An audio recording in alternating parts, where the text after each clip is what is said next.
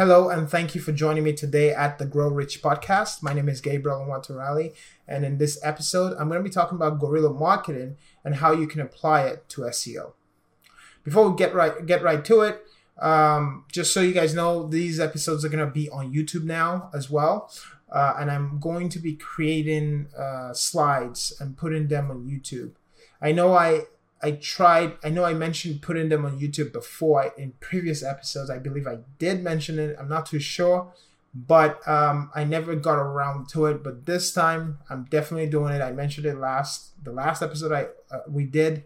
I mentioned that I was going to be putting these slides on YouTube. So that way, putting these episodes on YouTube with slides. So that way you guys can have more benefit from them. So if you want to benefit from the slide, I'm going to be dropping them on my personal YouTube channel. It's completely brand new. So just hop over to YouTube, search Gabriel Muantarelli, and you can subscribe there. So if you like this episode, leave a comment or hit the like button.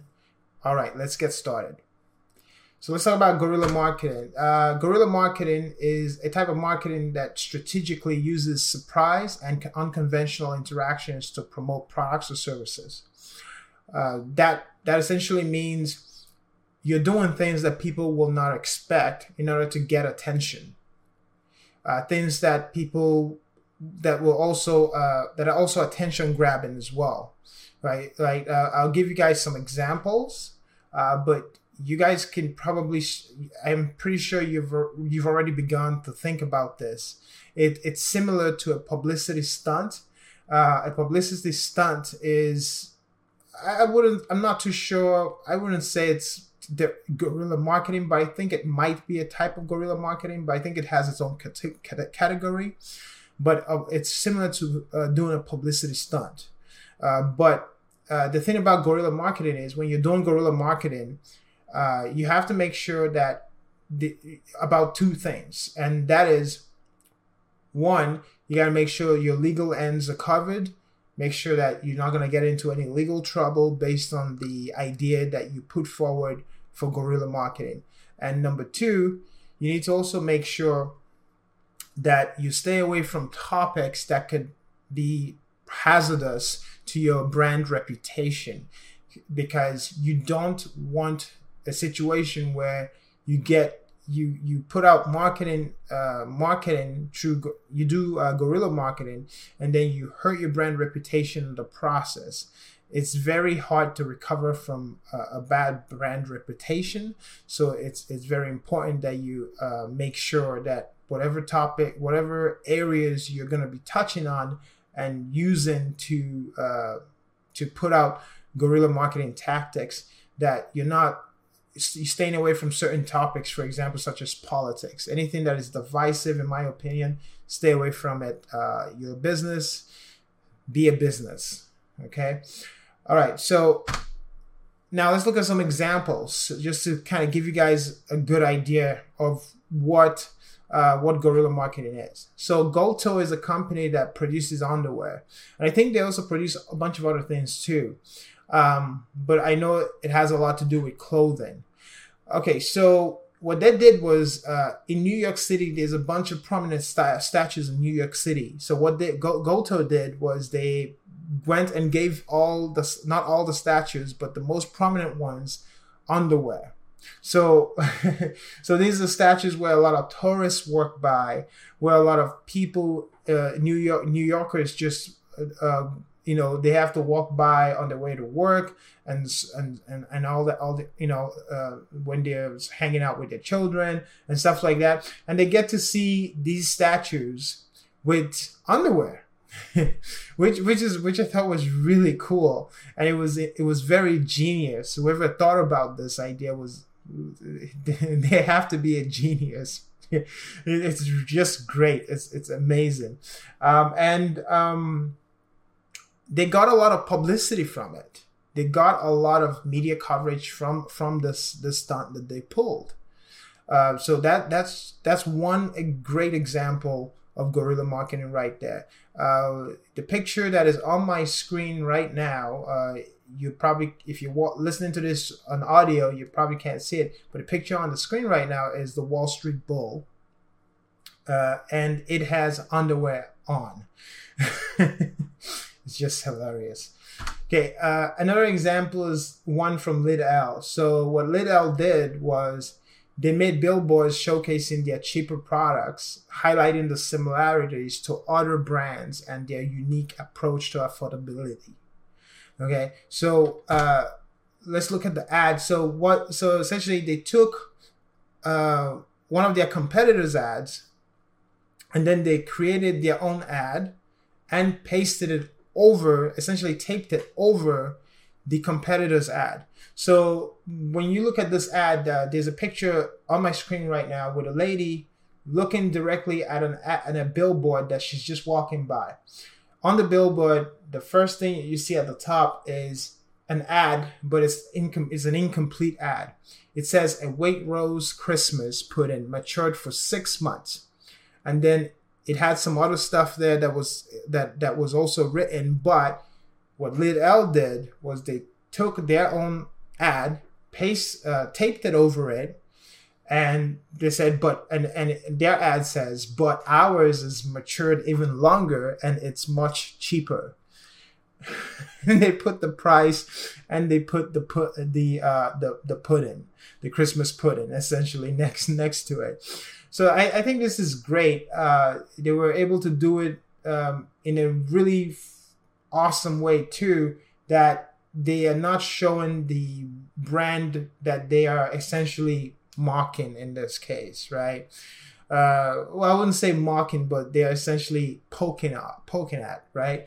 They're not showing who that brand is. But this is just a great example of guerrilla marketing at its best. The graphic designer did a great job by ensuring that when people look at this, they can tell it's not something that essentially they can tell it's not something that is normal. They can tell this is something, they get curious right away because of the tape, the huge tapes on the top and on the right hand side of the ad from Lidl. I thought this one was great too. Another example is when UNICEF made a dirty water vending machine, reminding first world residents that not everyone has the luxury of a limitless clean water supply. So, in Canada, United States, and other parts of the world that have clean water supplies, we take it for granted sometimes. Some of us waste water, right? I know I've been guilty of that, and I work on it. I work on it every day, essentially. I don't leave the water running for too long. I make sure I'm always just turning it up just a little bit, just to get what I need. Just because we have water here, we shouldn't take it for granted, and we should also respect it and be grateful that we do. But UNICEF, what they did was, when they made those vending machines, they made it and they essentially served people dirty water to see if people would drink the water. Well, obviously, no one drank the water because it was dirty water. Nobody's going to drink the water. But a lot of them donated to the cause. And at the time, UNICEF was trying to get funding, so get donations so that they can help people in third world countries enjoy clean drinking water too, which was a great cause, and a lot of people donated because of this guerrilla marketing tactic that they use. It's just a great guerrilla marketing strategy. I love it. You can find the video on YouTube. Just go to YouTube and search UNICEF guerrilla marketing example, and you'll be able to see the video, and it's amazing. So, how do you use guerrilla marketing in SEO? Well, you use it to gain backlinks. Now, for those of you who aren't familiar, I know I've talked about this in the past, in past episodes. Backlinks are links that from other websites that point to your website. And the reason why they are valuable is because backlinks are one of the most important search engine ranking factors on whatever, no matter which search engine you use, that search engine relies on backlinks to help it evaluate every page and decide which ones are worth putting on the front page, the first page. And we all want to be on the first page of Google, because if you're not on the first page, you're not going to be getting a lot of traffic. You're actually not getting, you may not get any traffic at all, because most of the traffic goes to the pages on the first page. It's a winner-take-all market. That's just how it is with search engine optimization. That's just how it is with search engines. It's a winner-take-all market. If your content is great, you have the right kind of backlinks, and you hit all the other factors that they're looking for, you get on page one. And that's also why it's very important that people work on SEO for their site. Because if you don't work on SEO for your site, you essentially just end up with a website that is a glorified business card. You're not getting traffic to it. You probably get bot traffic, spam traffic. But if you want to get traffic that is actually going to convert into paying customers, you need to work on SEO. You need to work on search engine optimization. Now, if you can't do search engine optimization, well, some people use other strategies. There are other marketing strategies out there. SEO is just one strategy, one marketing strategy, but it's a very, very good marketing strategy to use. Now, link building is the process to which we go out and acquire backlinks. So there are many, I'll just give you an example. Right now, we're working with a client that we're essentially helping them get backlinks for their brand new website, and we're reaching out to people to other websites, contributing content to those websites, and sometimes we're doing other things to essentially make the deal work. We're not paying for links. I don't recommend anyone should pay for links, but you can talk to people, you can contribute content to their website, and in return, they'll allow you to link back to your content on your website, which is great. And some people will want to do link exchanges with you, which is also another way of acquiring backlinks. Another way is you can go out and submit your website to directories, to web directories. We have a web directory. If you just go to techhelp.ca, click on business directory, and you can add your business to the directory, and that should help you. That should also help you SEO wise in terms of giving your website a boost on search engine results. So link building is very important, and when you do guerrilla marketing right, you get so much exposure that you end up acquiring backlinks from that. But in order for you to acquire backlinks from guerrilla marketing, like a lot of backlinks anyways, like not just like the media coverage from media outlets, but you want to acquire backlinks from other blogs as well. For example, you need to also package what you have done through guerrilla marketing in a way that people can link to it. So that may involve creating a blog post talking about what you guys did, which is a great way. You could create a case study and say, hey, you know, this is what we did and this is what we got from it. And people love case studies, especially ones that, not even just case studies. You can just publish a study, right? You can just publish a study. You could just publish what you did. Just say what you did. It doesn't even have to be formatted in a case, as a case study. You can publish just saying what you did, and people love data. Like there are a lot of people out there, even myself included. If you can show me stuff that you did, and you can show me, screenshots about what you did and why it worked. Oh yeah, I would love to share that. Absolutely. Now, I'll share it on social because it's informative. It helps us. It helps us create more knowledge, right? So that's something you. That's one way of packaging it in a way that other people can link to it, right? Other people can link to your website.